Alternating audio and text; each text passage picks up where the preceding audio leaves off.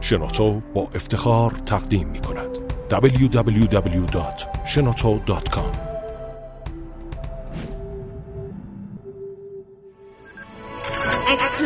کاوشگر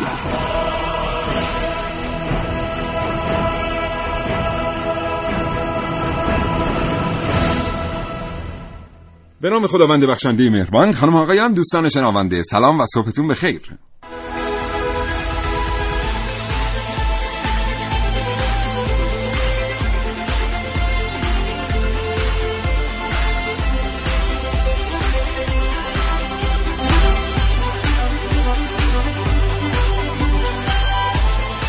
کاوشگر رو میشنوید. زنده از رادیو جوان.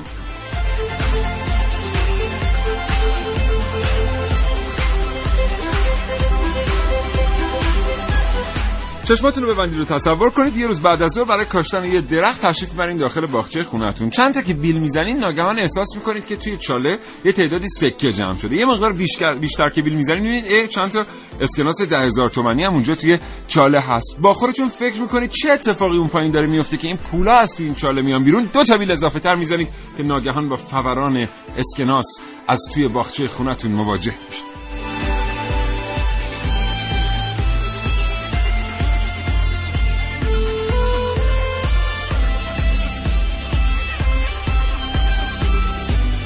بله یه چاله پیدا شده تو باغچه خونتون ازش پول بیرون می‌زنه. پولش هم بی حساب کتابه. هر روز همینجوری پول میاد بیرون. یه روز متوجه میشید پسر خانواده یه دونه ماشین شاسی بلند خریده.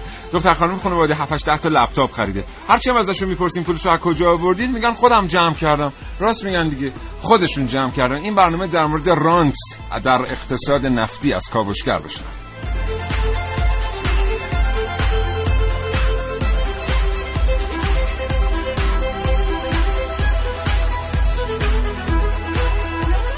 اگر زندگی روزمره فرصت مطالعه کردن را از شما دوستان سلب کرده کاوشگر را از دست ندید. هرچند هیچ چیز در زندگی یا جای کتاب و کتاب خواندن رو نمی‌گیره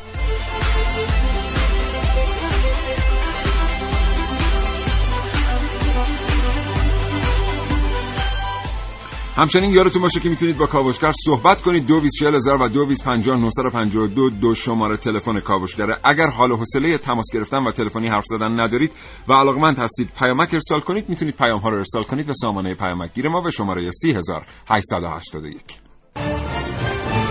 کاوشگر.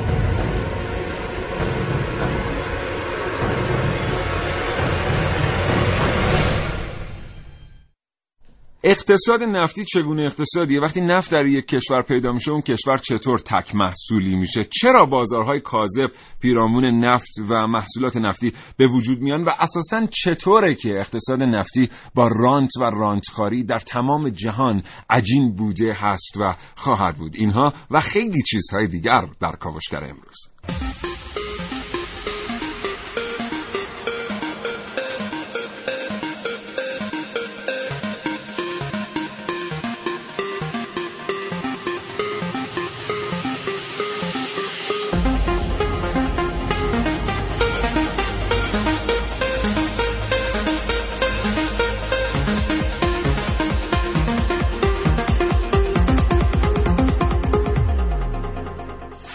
1 ساعت در صبح ما رو همراهی کنید. همونطور که گفتم با شما در مورد رانت و رانتخاری در اقتصاد نفتی در ایران و جهان صحبت خواهیم کرد. کاوشگران جوان برنامه رو آماده کردن که در فرصت مناسب تقدیم حضور شما دوستان شنونده خواهد شد. کلی تحقیق و پژوهش کردیم. حاصلش رو در یک چکیده یک ساعته در یک برنامه رادیویی کوتاه تقدیم خواهیم کرد. به شما.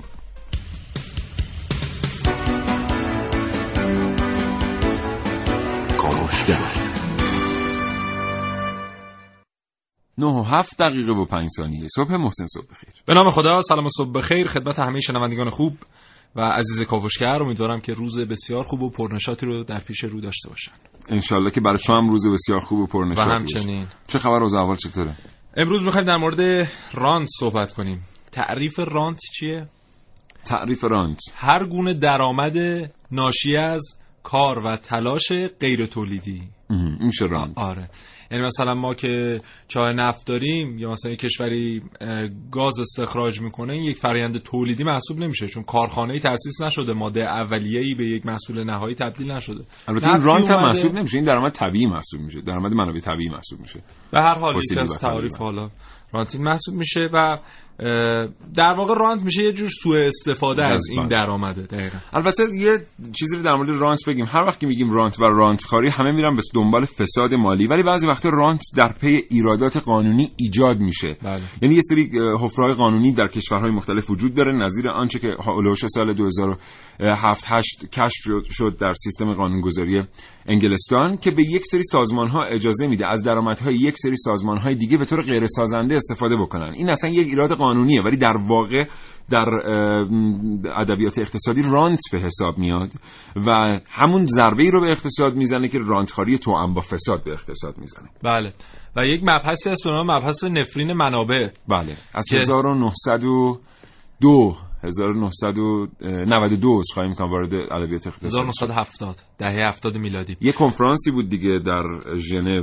کنفرانسش نمی‌دونم. سال دهه 1970 بود که مجله اکونومیست میاد کشور اقتصاد کشور هلند رو بررسی می‌کنه. می‌بینه که در دهه 60 میلادی که هلند منابع گاز طبیعی پیدا می‌کنه و اون رو استخراج می‌کنه و درآمد هنگفتی از اون آیدش میشه دیگه صنعت کشور هلند میره به سمت قهقرا دیگه. آنچنان تولیدی که قبلا بوده دیگه اتفاق نمیفته به خاطر همین در همون دهه 70 میلادی مجله اکونومیست وقتی میاد می‌پردازه به هلند همین واژه بیماری هلندی یا داش دیسیز رو اون زمان بله. رواج میده بله. و 1970 بله. آره. و دیگه از اون زمان به بله. بعد این مصطلح میشه همه کشورهایی که منابع طبیعی مثل نفت و گاز دارن و بهره برداری می‌کنن و پولش رو میان در بودجه خودشون هزینه می‌کنن و در بخش های تولیدی کمتر سرمایه گذاری می‌کنن و بیشتر واردات کالای مصرفی دارن تا تولید و صادراتش به نوعی دچار نفرین منابع شدن و به نوعی از بیماری هلندی بله. رنج میدن 1970 بیماری هلندی یا داچ دیسیز وارد شد 1992 بود خب. که خود نفرین منابع در کنفرانسی در ژنو یک کنفرانس اقتصادی در ژنو بود که برای اولین بار از طرف یکی از ارائه دهندگان مقاله مطرح شد بلا فاصله خیلی نشر پیدا کرد و خیلی بهش علاقمند شدند. بسیاری از کشورهایی که منابع نفتی بسیار بزرگ دارن یا گازی بسیار بزرگ دارن خواهنخواه اقتصادشون تک محصولی شده. چون انقدر ارزش فروش نفت بالاست بله. که اصلا سایر کالاها نمی‌تونن باش رقابت کنن. بعدی هیست که اقتصاد تک محصولی میشه. مثلا در این کشور حالا این فقط مخصوص همون کشور هم نیست مثلا در کشور لیبی ما می‌دونیم هزینه بهره برداری و استحصال یک لیتر نفت یک دلار یک بشکه نفت یک دلاره و ببینید این زمانی که مثلا این نفت بشکه 110 دلار فروخته می شده 109 دلار سود داشته برای خود کشور لیبی و کشورهایی که می اومدن در اونجا استحصال و استخراج صورت می‌دادن بله. یا هزینه مثلا برداشت نفت در کشور ما چقدر؟ چیز حدود 12 13 دلاره. بله زمانی 11 که ما... و 6 هم آره. زمانی که ما مثلا 100 دلار میفروختیم خب این خیلی درآمد خوبی بوده برامون دیگه. اون رفتیم هزینه کردیم در بودجمون ولی زمانی بله. که کاهش پیدا کرد قیمت نفت با مشکل مواجه بله. شد. خب خیلی کوتاه این بحث رو جمعش کنیم که دوستان یه دیدی داشته باشن که امروز کاوشگر چه خواهد کرد. من ادامه میدم جمله قبلیمون. خیلی از کشورها که منابع نفتی داشتن خواهنخواه تک محصولی شدن. بنابراین بسیاری صنایع دیگر تحت شعاع صنعت نفت و گاز قرار گرفتن در این کشورها. و عبارت نفرین منابع در موردشون به کار رفت. تا اینکه یه سری کشورهای دیگر ظهور کردن مثل نروژ که اینها آمدند اتفاقا از منابعشون به ترتیبی استفاده کردن که واژه نفرین منابع رو نمیشه براشون به کار برد. به خاطر اینکه اونجا دیگه نفت نفرین نیست بلکه داره تمام درآمد حاصل از نفت در صندوقی به نام صندوق ذخیره بین نسلی. ذخیره میشه و چنانچه تحت شرایط خاصی از این صندوق برداشت بشه الزاما صرف زیرساخت ها در کشور میشه پولی که از صندوق برداشته شده.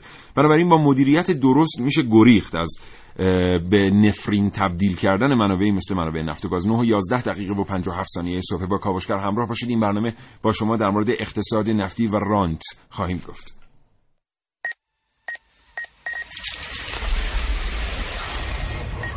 من یک کاوشگرم که کاوش هامو با شیوه های متفاوتی به شما ارائه میدم.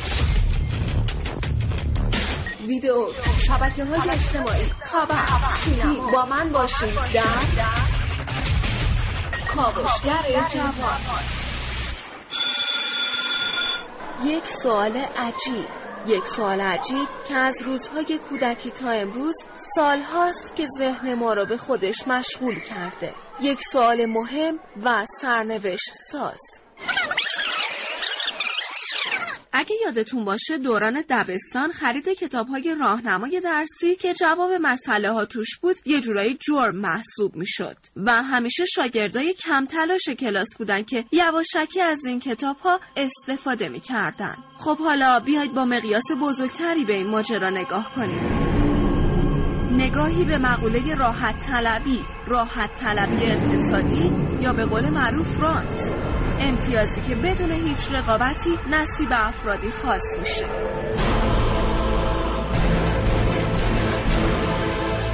نفت. ارزشمندترین ماده قرن که طلای سیاه نام گرفته ماجرا از اونجایی شروع شد که اقتصاددان ها متوجه شدن هر چقدر قیمت نفت بالاتر میره سطح رفاه و زندگی مردم در کشورهای وابسته به نفت کمتر میشه بهای نفت در بازارهای جهانی نگرانی سرمایه‌داران نسبت به اقتصاد وابسته روسیه و در نتیجه کاهش ارزش روبل در برابر دلار را به همراه داشت.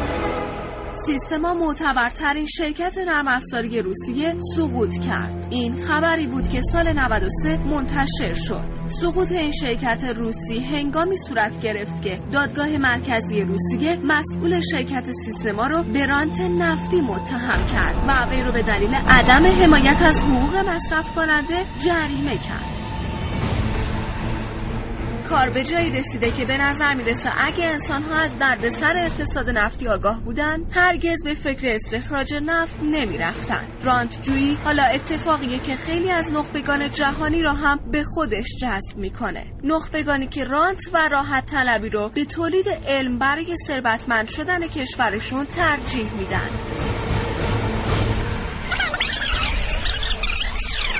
یک سوال عجیب یک سوال عجیب که سالهاست ذهن ما را به خودش مشغول کرده. یک سوال که این روزها خوب میشه بهش پاسخ داد و براش یک انشای بلند نوشت. علم بهتر است یا ثروت؟ عارف موسوی کابشگر جوان.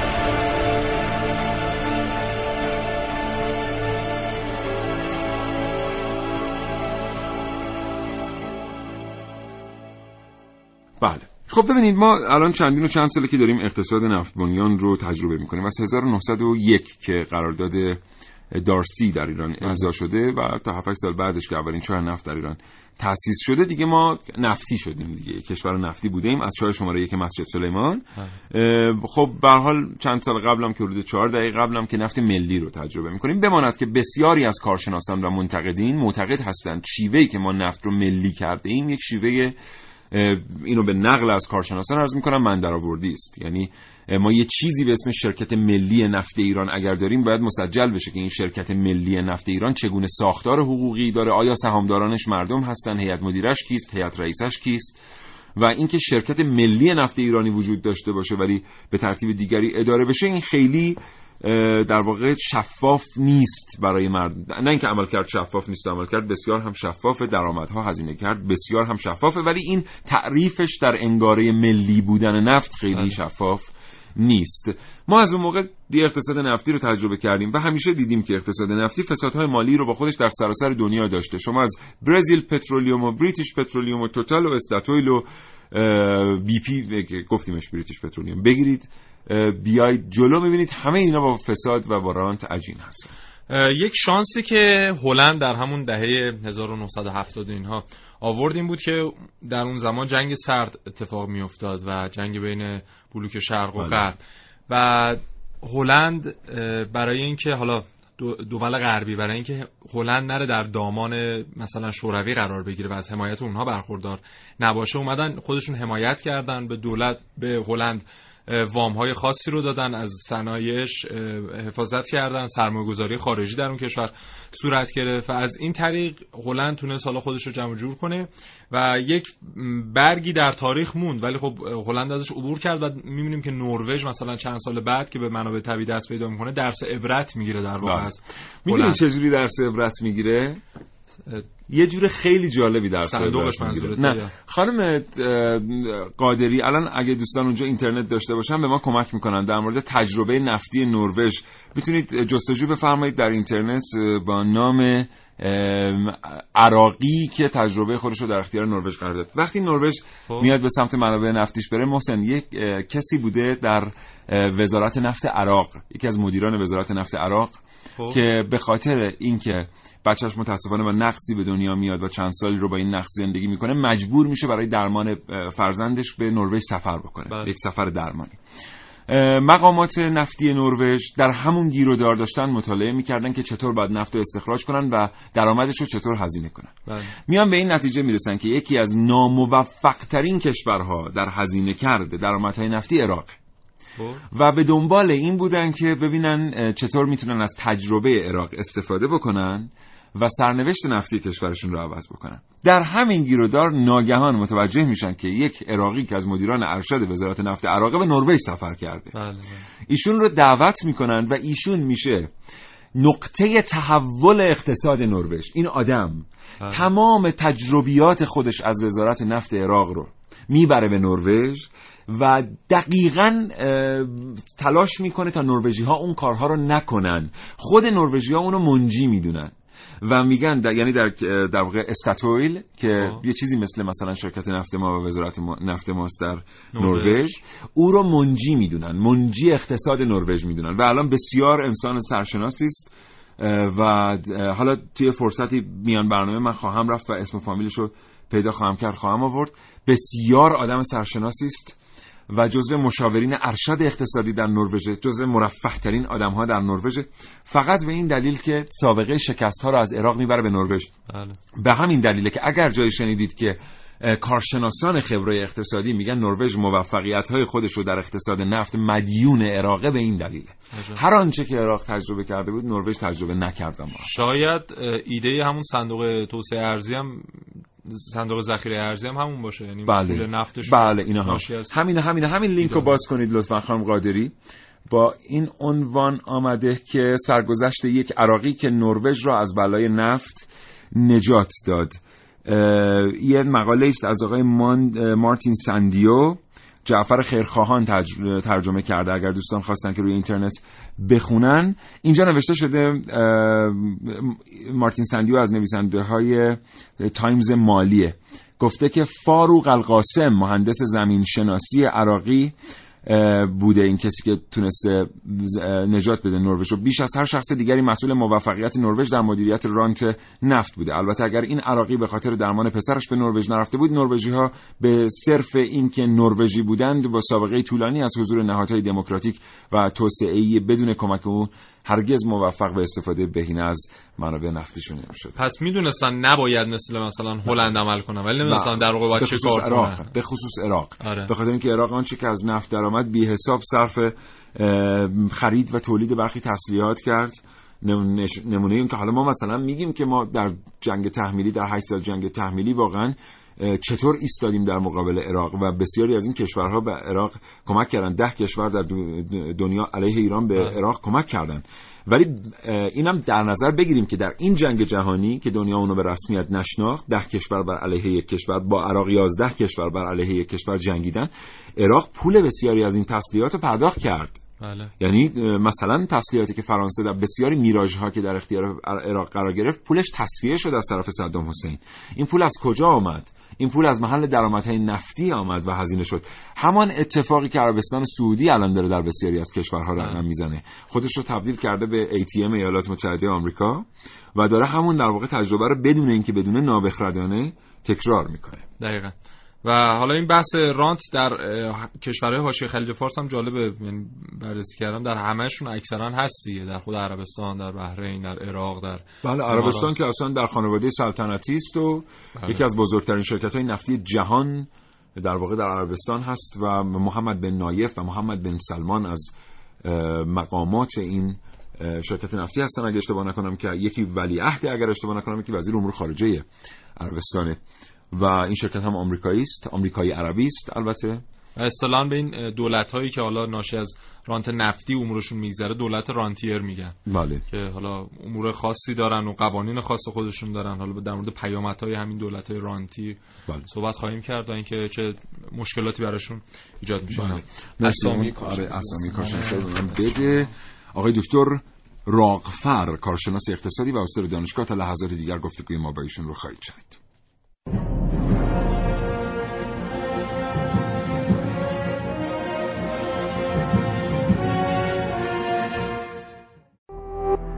www.shenoto.com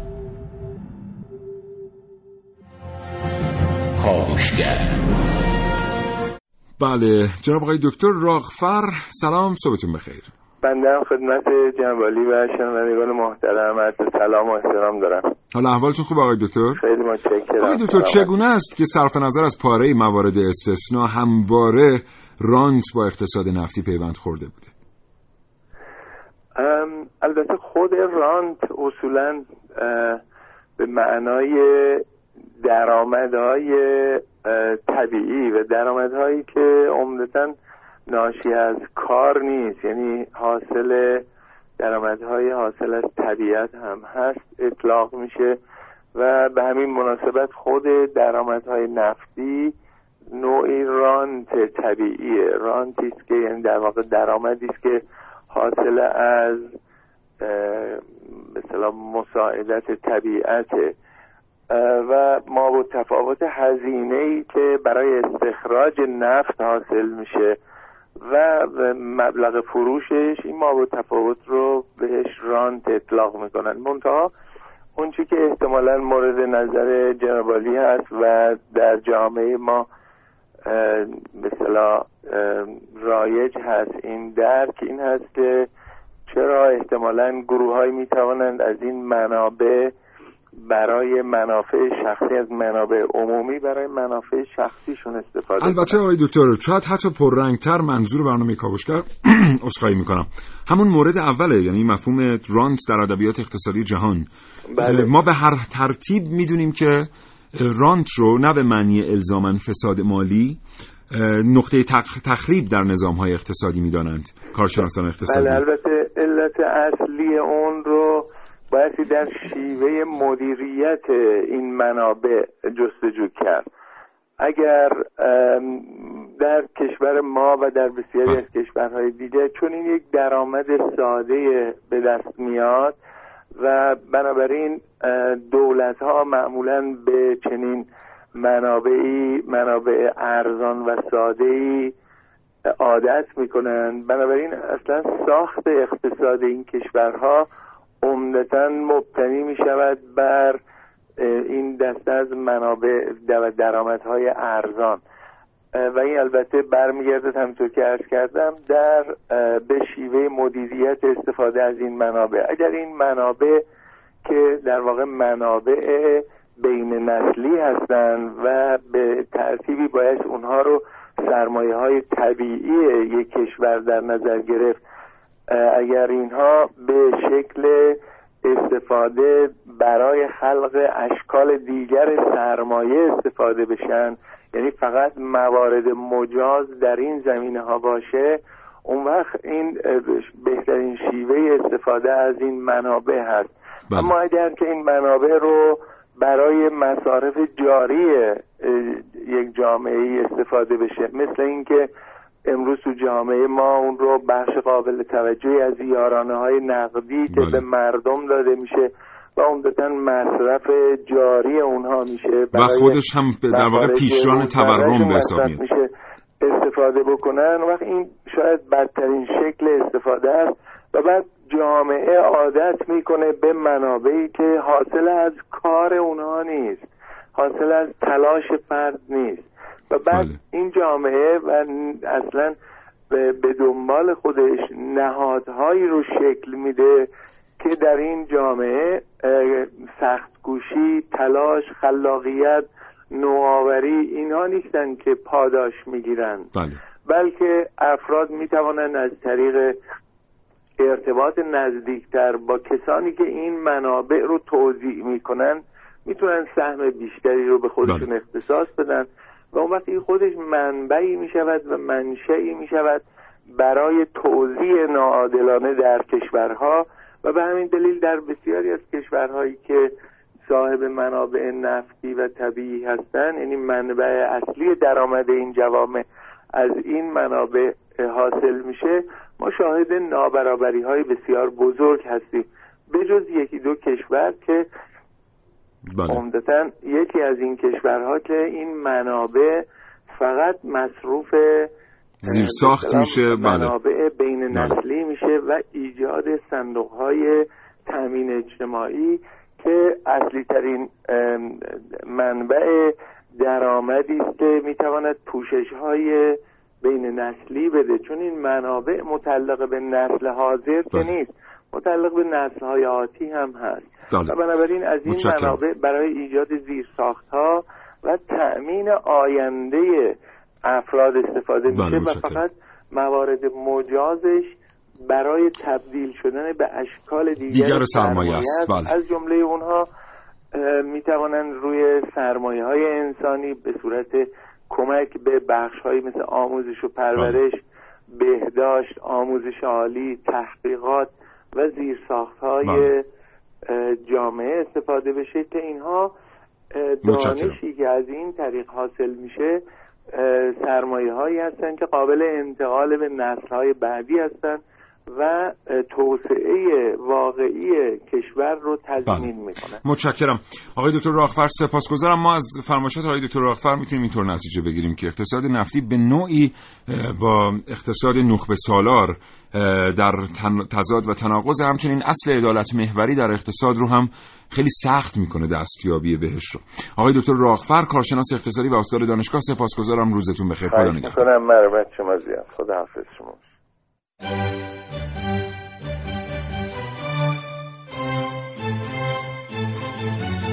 کاوشگر.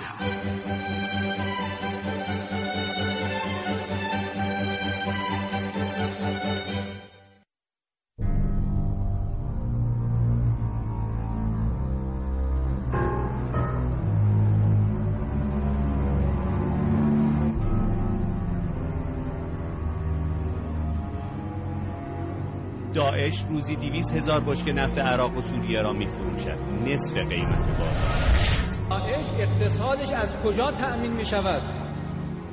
از چاهای نفت کرکوک از چاهای نفت دیرزور سوریه به صادر می شود؟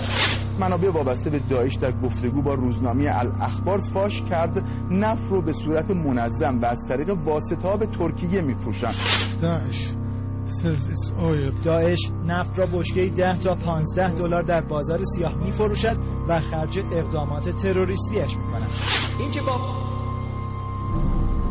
تانک ها و با 20 لیتری که صادر نمی شود نفتکش ها این را می‌برند. نه یک نفتکش هزاران نفتکش اون را حمل می‌کنند. کجا می‌رود؟ زیر زمین؟ داعش همچنان از نفت درآمد کسب می کند در واقع آنها هنوز در بازار سیاه نفت می فروشند این منابع این رو هم گفتن که ترکیه نفت داعش رو مثل غنیمت جنگی می‌دونه و خودش رو در اون سهیم کرده. یا از روی زمین از طریق کشورهای موجود در اتحاد بین المللی شما برای مقابله با داعش. با این حال تاراج نفت عراق و سوریه با سکوت بیشتر سیاستمداران همراه است. گویی آنها نمی‌خواهند پرده از این واقعیت تلخ برداشته شود. زیر چتر همین سکوت جهانی داعش 60 درصد نفت سوریه یعنی روزانه 44 هزار بشکه و در عراق 6 هزار بشکه نفت می فروشد تاراجی که به طور فزاینده ادامه دارد.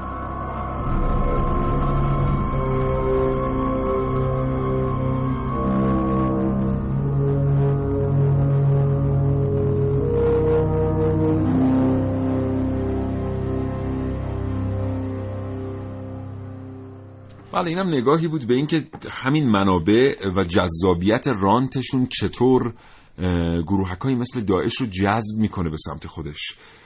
گروه هایی که نمی‌تونن از طریق تولید سازنده درآمد داشته باشن و نمی‌تونن یک اقتصاد پایدار و سالم رو در مدت زمان کوتاهی بنا کنند بلا فاصله یورش می‌برن به سمت منابع اینچنینی به خاطر اینکه می‌تونه در مدت زمان کوتاهی هزینه لازم برای خرید تسهیلات تسلیحات عذرخواهی می‌کنن و فراهم بله و می‌بینیم که چقدر خوب بوده چه برای ترکیه چه برای کشور اروپایی و چه برای امریکا از لحاظ اون نفت ارزانی که بله. صادر میشه به اون و از کشور همه مهمتر برای رژیم صهیونیستی که به یک سوم قیمت بله. تقریبا داره نفت رو دریافت می‌کنه منابع نشون میدن البته ویکیلیکس قرار بود یه مدرکی رو منتشر بکنه هفته گذشته نمی‌دونم آقای آسانج این چند وقت غیر فعاله بلایی سرش بردن چه اتفاقی افتاده.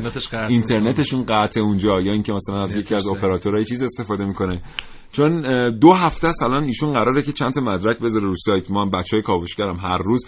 دیدین مثلا آدم منتظر یه مبلغی از یه حسابی واریز بشه مثلا به حسابش هر دقیقه حسابش رو چک می‌کنه ببینه مبلغ اومده نه. بچه کاوشگر یه مقدار فرق دارن. یعنی بیشتر از مبلغ دنبال موضوعات این چنینی هستن. دیگه الان انقدر ما ویکیلیکس رو دیدیم این هفته گذشته فکر کنم rank ش رفته بالا تو گوگل. دو هفته است الان قراره یه سری مدرک منتشر بکنه در مورد خرید مستقیم نفت داعش توسط رژیم صهیونیستی. چه اتفاقیه که منتشر نمیشه؟ ما موندیم. ضمن اینکه یه برنامه ما باید در مورد ویکیلیکس و آقای آسانج بریم. شما برید ویکیلیکس رو نگاه کنید. من اتفاقا دو سه شب پیش بود که خیلی اتفاقی متوجه این شدم. ببینید چقدر مدارک در مورد ایالات متحده آمریکا نشر کرده از طریق بله. ویکیلیکس. در مورد انگلستان چقدرش مربوط به MI6 میشه و چقدرش مربوط به اقدامات این کشورها در جنوب شرق آسیا و خاورمیانه میشه. بعد ببینید یه دونه مدرک درست درمون از رژیم صهیونیستی پیدا نمیشه. یعنی شما دو این همه مثلا ترور شده موساد پذیرفته ولی شما رو ویکیلیکس سابقه ای از این نمی‌تونید پیدا بکنید. بعد اون اسنادی هم که از آمریکا و انگلستان به خصوص منتشر شده دقیقا مال اون زمانهایی که آمریکا و انگلستان با رژیم صهیونیستی به تضادهای رسیدن. خیلی جالبه. بله. حالا آقای آسانج هم که قراره دو تا مدرک بذاره از خرید نفت داعش نمی‌دونم چرا. ما از همین با آقای آسانج سلام می‌کنیم. ما منتظر منتشر شدن این مدارک هستیم. لطفا عجله کنید بالاخره بچه ها لنگ مستنداتن برای ساختن بله آره. حالا ما در بخش قبلی گفتیم که دولت های رانتیر دولت هستن که منابع مستقل نفتی دارن و خودشون حالا اکثر منابع درآمدیشون چاهای نفت و گاز و اینهاست. یک اصطلاح دیگه از دولت های شبه رانتیر که اینا دولت هایی که کشورهای بزرگ و قدرت های بزرگ میان. در کشورهای اینها سرمایه‌گذاری خارجی صورت میدن. از منابع نفت و گازشون استفاده می‌کنن. برای اهداف خودشون یه چیزی هم به این کشورها میدن. مثل کشور مثل سومالی مثل مصر مثل یمن که چند سال اخیر می‌دونم مثلا 70 80 درصد تولید ناخالص داخلیشون چیزیه که خارجی ها اومدن درش رقم زدن و کارگرهای خارجی که در اونجا بله. فعال بودن. البته اینو باید نگاه کرد مثلا سومالی با شرکت های فرانسوی و انگلیسی که کار می‌کنه واقعا اگه اونا نباشن نمی‌تونه همین دیگه اصلا. به استخراج برسه. حالا بعضیا خوشبختانه با ام، تشخیص اقتصادی دوره این کارو می‌کنن. خوب یا بعدش ما اینجا نمی‌تونیم تحلیل کنیم. اینکه مثلا سومالی آیا باید این کارو بکنه یا نه این پول داره به تاراج میره.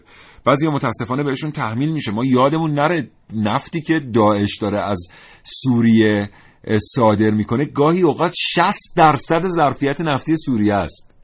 یعنی شما حساب کنید به قول عرب دارالخائن یا دارخوئن ما رو کلا بگیرن خوزستان و دارخوئن رو بدن یکی نفتش رو صادر کنه حالشو ببره. بله. این نفتی که از اونجا داره صادر میشه واقعا 46 هزار بشکه در روز برای سوریه میزان کمی نیست. دقیقا. و یک مبحثی هم که در مورد حالا جامعه و, اخت... و حالا سیاستی که در دولت های رانتیر خیلی رایجه میگن که این دولت ها و حکومت هایی که در کشورهای رانتیر هستن اینها به خاطر اینکه منبع اصلی درآمدشون هم چاهای نفت و چاهای گازشونه دیگه نمیرن به سمت مالیاتی که باید از مردم اخذ کنن نمیرن به سمت عوارضی که باید مردم پرداخت کنن و درآمدهایی که میشه از جوامع کسب کرد. به خاطر همین میمونن بر همون منابع مالی خودشون و وابستگیشون نسبت به جامعه کم میشه پرداختشون هم به جامعه کم میشه و به خاطر همین میگن مثلا دموکراسی در این کشورها اه، کاهش پیدا می‌کنه و اینها دچار مشکل میشن. مردم به اون حق و حقوقی که باید برسن نمی‌رسن. برای اینکه دولت میگه من منو درآمدیم یه چیز دیگه است. اصلا برای چی بیام به مردم بپردازم حالا الان مردم خیلی خوب می‌دونن که چرا از سال 1382 به طور اجرایی ایران داره میره به سمت اقتصاد دانش بنیان بله. و در واقع اقتصاد چند محصولی. ما تا الان به نتایج خیلی خوبی رسیدیم. تو خدا یه نگاهی رو اینترنت بندازیم با آمار شرکت های دانش بنیان و گردش مالیشون 6500 تا. واقعا با آمار خوبی رسیدیم. سال 81 که اولین بار ت... اولین شرکت دانش بنیان تأسیس شد یه دونه بود. پارک نوفروری اصفهان. بله. و طی یک سال این رقم رسید به سی تا شرکت دانش بنیان و طی حالا این ده بله. طی البته 7 سال توی دولت یه دفعه شد ده هزار تا. آره. بعد یه دفعه دیگه بررسی شد دیدن که اصلا این شرکت ها خیلی شد. بررسی نشده اومدن البته اینم بگیم که. از همین 6500 تا شرکت دانش که ثبت شده چه حدود 1500 تاشون بیشتر اون سرتیفیکیت معتبر رو از بله. بنیاد ملی نخبه البته روز به روز داره تعدادشون بیشتر میشه ولی این روند رو به افزایشه بسیار جای مباهاته که اقتصاد ایران میره که در بره از دست نفت. بله. و این خیلی اتفاق خوبیه. ما واقعا اینو اگه ما اینو نتیجهش رو خواهیم دید. یعنی حتی از لغو تحریم و اینها هم مهمتر این خواهد بود.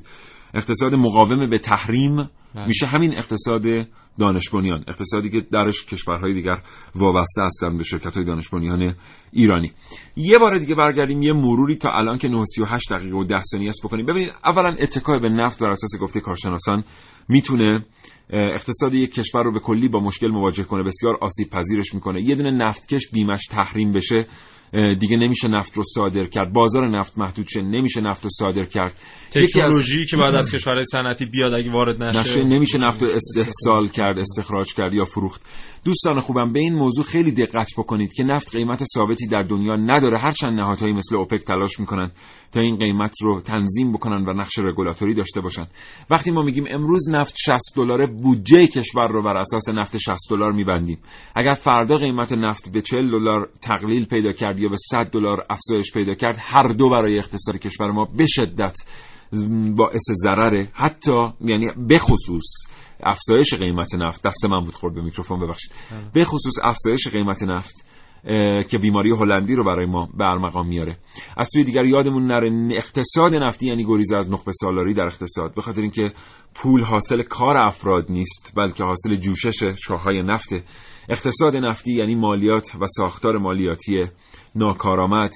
اقتصاد نفتی یعنی وابستگی به یک چیز که اگر چشمش خوش شد چشمه اقتصاد در کشور خشک میشه و اقتصاد نفتی یعنی جذاب بودن برای گروهک ها برای در واقع نهادهای مخرب که بیان به یک کشور رو تصرف بکنن بتونن از اون پول استفاده بکنن. هرگز نمیشه اقتصاد نفت بنیان صرف رو یک نظام اقتصادی کارآمد دونست برای هر کشوری. دقیقا. ببین اولین باری که در اقتصاد ایران درآمد نفتی میاد وارد بودجه میشه و لحاظ میشه به عنوان اینکه سهمش افزایش پیدا کنه در بودجه ایران و یکی از منابع درآمدی مهم و قابل توجه محسوب بشه در زمان رضا شاه بوده. سال 52 حالا میگیم چجوری بیماری هلندی اصلا وارد ایران شد. سال 52 اه، قیمت نفت ایران یهویی ناگهان چهار برابر میشه. و خب همه خوشحال از اینکه درآمد نفتی افزایش پیدا کرده بودجه رو میان دو برابر میبندن. و دولت و حکومت میاد وعده های به مردم میده. اینکه آموزش رو رایگان خواهد کرد کالاهای چه تولید داخل چه کالاهای وارداتی خارجی همه ارزان خواهد شد و سطح توقع عمومی افزایش پیدا می‌کنه. طی یک بازه فکر می‌کنم دو سه ساله در بین سالهای 55 تا 57 اه، باعث میشه که همین امر باعث میشه که ما یک اه، کاهش نرخ اقتصادی 14 درصدی رو شاهد باشیم و این نارضایتی عمومی رو به بار میاره و این یکی از علل همین بیماری هلندی یکی از تبعات بیماری هلندی که در کشور ما اتفاق افتاده. خب امیدواریم که به حال یعنی امیدواریم که الحمدلله که داریم می‌بینیم که اقتصاد کشور داره حرکت می‌کنه به سمت اقتصاد دانش بنیان. به هر حال این معضل در کشور ما رفع خواهد شد با برنامه ریزی هایی که وجود داره. همچنان شنونده کاوشگر باشید. 941 دقیقه و 12 ثانیه است. امیدوارم تا این لحظه برنامه رو پسندیده باشید.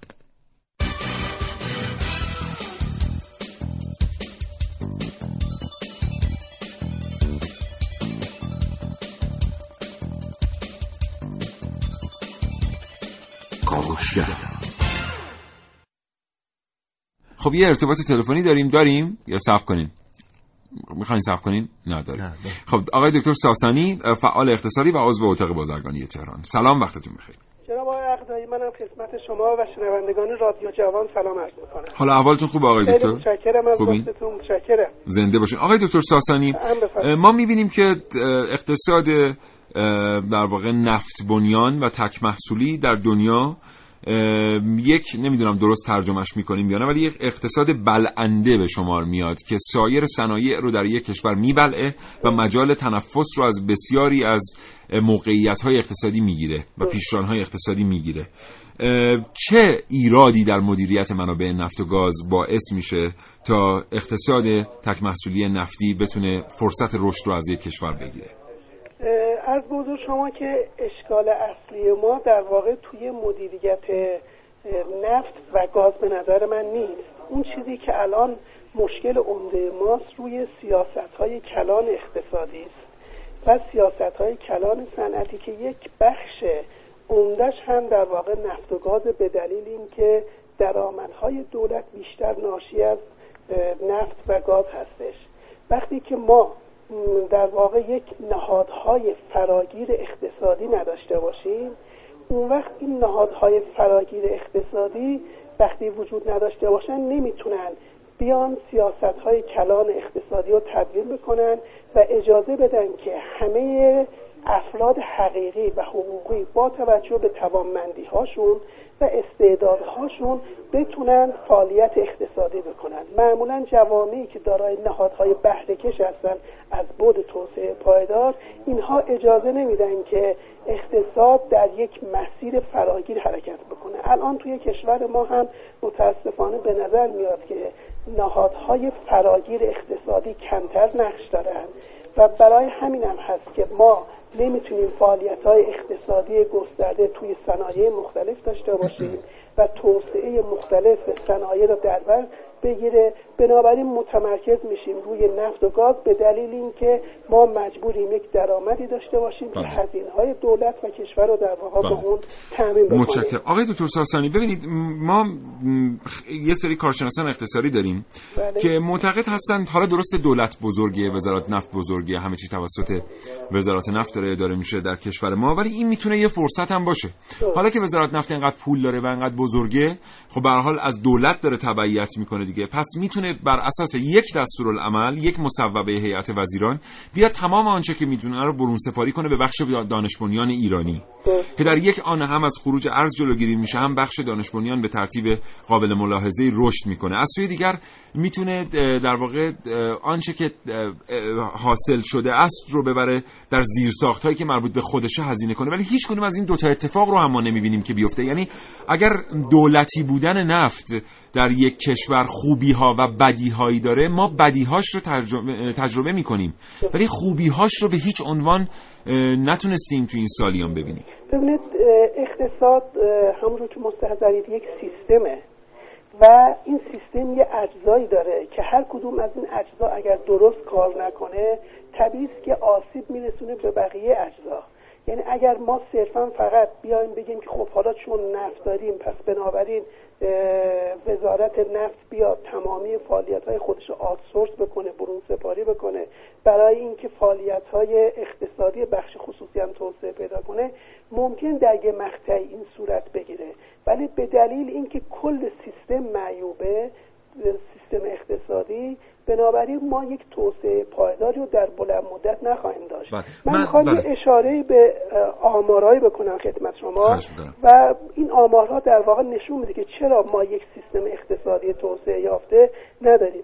ببینید الان از نظر بار مقررات دولتی بر کسب و کارها متاسفانه از بین 148 کشور ما رتبه 125 هستیم. یعنی این آخر آماری است که مجمع جهانی اقتصاد داده. خب طبیعی است که وقتی مقررات دولتی بالا باشه زیاد باشه حجمش اون وقت کسب و کارها از جمله کسب و کارها که در حوزه نفت و گاز هستن نمی‌تونن خیلی فعالیت داشته باشن. یا مثلا شفافیت سیاست های دولتی متاسفانه رتبه 128 هستیم از بین 148 کشور. این هم باز آخر آماره.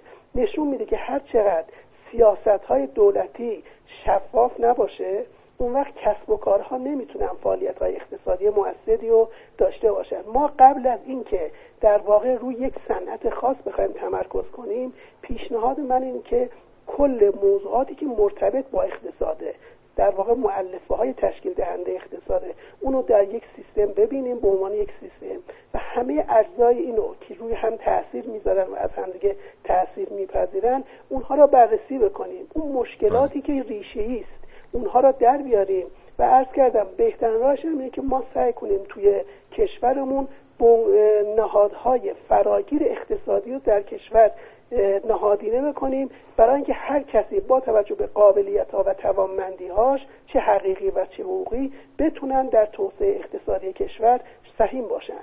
بله بسیار متشکرم. قبل از اینکه با آقای دکتر ساسانی خداحافظی کنیم من یه آمار دیگه رو اعلام بکنم. شاید آقای دکتر ساسانی بخوان در این رابطه صحبت بکنن به مختص صنعت نفت. ببینید شاید مردم واقعا در جریان نباشن که همین الان که ما داریم با شما صحبت می‌کنیم دوستان خوبم از آنتن رادیو جوان از برنامه کاوشگر مهندس آلمانی از شرکت زیمنس میاد روی یه سکوی نفتی ایرانی روزی سه هزار دلار حقوق می‌گیره روزی. مهندس ما از شرکت ABB روزی 2500 دلار حقوق می‌گیره. یک کرین اپراتور روزی 10000 دلار ممکنه پول بگیره. یه OIM ممکنه روزی 9000 دلار حقوق بگیره. نمی‌دونم چقدر براتون ارقام قابل هضمه. به صرف خارجی بودن. و تعداد بسیار زیادی از این مهندسین که میان ایران به اندازه یک تکنسین ایرانی توانایی ندارن. این رو کسانی که در در واقع field در نفت در سایت ها کار کردند می‌تونن به خوبی شهادت بدند که ندارن. و ما یک مهندس ایرانیمون هنوز ما مهندسین ایرانیمون از شرکت خیلی خوبی. من اینجا اسم میارم. هرچند که این شرکت ها ممکنه خصوصی باشن. اگر جهاد دانشگاهی نبود ما واقعا نمی‌تونستیم UPS تامین بکنیم برای تمام سکوهای نفتیمون. ولی شما برید ببینید یه مهندس جهاد دانشگاهی با روزی چقدر چند هزار تومن حق مأموریت میاد رو سکویی که برای کار خیلی کمتر از اون یک مهندس انگلیسی داره میاد با روزی سه هزار دلار. جناب عقدایی کاملا فرماشون درسته و در واقع عرض منو تکمیل می‌کنه. که من عرض کردم باید همه موضوعات یک جا ببینیم. ببینید الان ذریعه آمار دیگری ما داریم به اسم ظرفیت کشور برای جذب استعدادها. ما متاسفانه از بین 148 کشور رتبه 140 داریم. یعنی ما در کشورمون هنوز نمی‌دونیم که چگونه می‌توانیم از ظرفیت های خودمون و از استعدادهایی که در درون کشور داریم ازشون استفاده کنیم و اونها را درست هدایت بکنیم. در این هم در نظر داشته باشیم. آموزش هایی هم که ما الان میدیم آموزش های ناکارآمدی است و در نتیجه مهندسینی هم که فارغ و تحصیل میشن در ابتدا خیلی مهارت های عملیاتی برای اجرای پروژه بله. مختلف ندارن. بله. بنابراین من می‌خوام بگم همه اینها را باید در کنار هم بذاریم. بله. مشکلات آموزشی حل کنیم. مشکلات اقتصادی صنعتی و انشالله سپاسگزارم آقای دکتر ساسانی. متشکرم. برای شما رضای سلامتی می‌کنم. شما رو به خدای بزرگ میسپارم. ممنونم از فرصت. که خدا نگهدار. من این بحث رو اگه اجازه بدید تمامش نکنم. ادامش بدم یک کمی. بله. برای ممکنه برای مردم جالب باشه. ما با مهندس که معلوم نبود البته مهندس هست یا نه با آقای برزیلی برخورد کردیم روی سکوی نفتی ایران که ایشون انگلیسی نمی‌تونه صحبت کنه و روزی 3500 دلار حقوق می‌گیره. و در مدت 60 روز اقامتش حتی نمی‌تونه یه پیچو ببنده یا باز کنه به خاطر اینکه اصلا نمی‌تونه ارتباطی برقرار بکنه با آدم هایی که روی سکو هستن. اگر کسی بتونه چهار کلمه پرتغالی با ایشون صحبت بکنه کرده. اگه نه که اصلا ایشون اومده سردرگم هست و یک چند روزی رو میمونه و یه برگه رو پر می‌کنه و میره و روزی سه هزار تا چهار هزار تا هم حقوق می‌گیره. چجوری دعوتش می‌کنن؟ همین. صحبت سوال اینه که چطور این آدم دعوت میشن؟ من در میدان گازی دالان در میدان نفتی سلمان بارها برخورد کردم.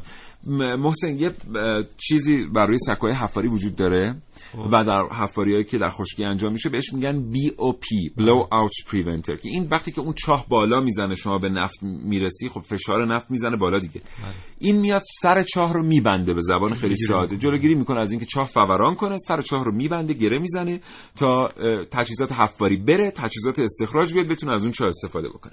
یادت میاد فاجعه خلیج مکزیک رو؟ همه مردم احتمالاً یادشون میاد. بله تمام سطح بله. خلیج مکزیک نفت فرا گرفت. نفت فرا گرفت و اون نشت بزرگ اتفاق افتاد. اونجا بی او پی که فروخته شده بود و فیل کرد اصطلاحا و نتونست جلوی فوران نفت رو بگیره تولید شرکتی بود به اسم شرکت کامرون. شرکت کامرون یک شرکت آمریکایی است که بسیار هم متخصص هست در کار خودش ها. حالا اونجا چه اتفاقی افتاد؟ شرکت توتال یه سری چیزا گفت کامرون نپذیرفته اینها. ولی به هر حال همون سیستم اونجا فیل کرد. می‌دونی از اون دو تا تولید شد در دنیا؟ یکیش هم در یکیش بر روی سکوی حفاری ایران امیر کبیر ماست این پکیج خب خود کامرون طبیعی بود که امتناع کنه با توجه به نقصی که احتمالا فکر می‌کرد در سیستم ایمنی وجود داره. و خیلی های دیگه هم امتناع می‌کردن. این پکیج ترسناک بود. خیلی ها بهش دست نمی‌زدن. چطور پیچیده ترین پکیج بی او پی ایران در, در اولین تجربه ایران در حفاری در آبهای عمیق راه افتاد و به این خوبی کار کرد و امتحان خودش رو پس داد؟ همین بچه ایرانی رو انداختن همین بچه های ایرانی رو انداختن. من کاری ندارم که کی زد به نام کی ولی خوشبختانه اونی هم که زد به نام خودش ایرانی بود حداقل. یعنی شما برید ببینید ایرانی ها اینو رو انداختن. در صورتی که ما داشتیم به نفر کمرون الان میگن وقت نداریم باید تحویل بدیم. در صورتی که ما داشتیم به نفر کمرون روزی 6000 دلار پول می‌دادیم و اینا چند سال بود بر روی سکوهای ما با تیم های 6 نفر 7 نفر داشتن اقامت می‌کردند. وقتی ما میگیم سکوی مثل سکوی ایران امیرکبیر روزی یک میلیون دلار رنتالشه دوستان امروز الان ساعت 9:52 دقیقه و 37 ثانیه صبح. فردا 9:52 دقیقه و 37 ثانیه صبح کشور 3.5 میلیارد تومن متقبل شده سکوی ایران امیرکبیر. اونجا وایسه در دریای خزر. بله. چرا من مهندس ایرانی نم خرج نداره معده نداره مثلا نمی‌تونه این پول بگیره نمی‌تونه نمی‌دونم چرا مثلا انقدر اعتماد نداریم به مهندس ایرانی این همه دانشگاه تأسیس می‌کنیم. بله بله. نه من میگم اون مهندس برزیلی که برمی‌داریم میاریم اونجا به عنوان subsea engineer انگلیسی نمی‌تونه حرف بزنه. یک صفحه سه ماه اونجا بوده یه صفحه نتونسته report بنویسه. ما بفهمیم آقا مثلا سه, سه ماه رو سکو چیکار کرده؟ چی خورده اصلا؟ بله. روزی سه هزار دلار واقعا؟ شوخی می‌کنید دوستان در وزارت نفت. روزی سه هزار دلار. واقعا حقوق مهندس ایرانی در ماه از این بسیار کمتره از ده میلیون تومن شما با این می‌تونید دو تا مهندس ایرانی رو یک ماه حقوق خوب بدید. از یک روز یک مهندس خارج. به حال اینا دردناکه چقدر خوبه که شاید از این طریق موزلات هم حل بشه واقعا. شاید از این طریق می‌خوان صنعتمون رو بین المللی نگه دارن. نه واقعا اینطوری هم نیست. موارد موسیقی هم رفت یعنی فرصت ما تمام مواردی رو بودی که اینجا اشاره می‌کردیم. حالا واسه دوستانی که تخصصی تر صدای ما رو میشنون موضوع مربوط به رایزر تنشنرهای سکوی حفاری ایران امیر کبیر موضوع مربوط عضو می‌خوام که این عبارات تخصصی میشه HVAC میدان گازی دالان. این همه تجربه های ایرانی بود واقعا بی‌نظیر هم بود. اس های جهاد دانشگاهی مربوط به این یادمون نره خلاصه. حالا یه برنامه در مورد این صحبت می‌کنیم. فرصت تموم محسن متشکرم از تو. خدا نگهدار. لطف کردی. خدا نگهدار تو و دوست شنونده. خدا نگهدار شما. آرزوی سلامتی براتون می‌کنم تا فردا نه صبح.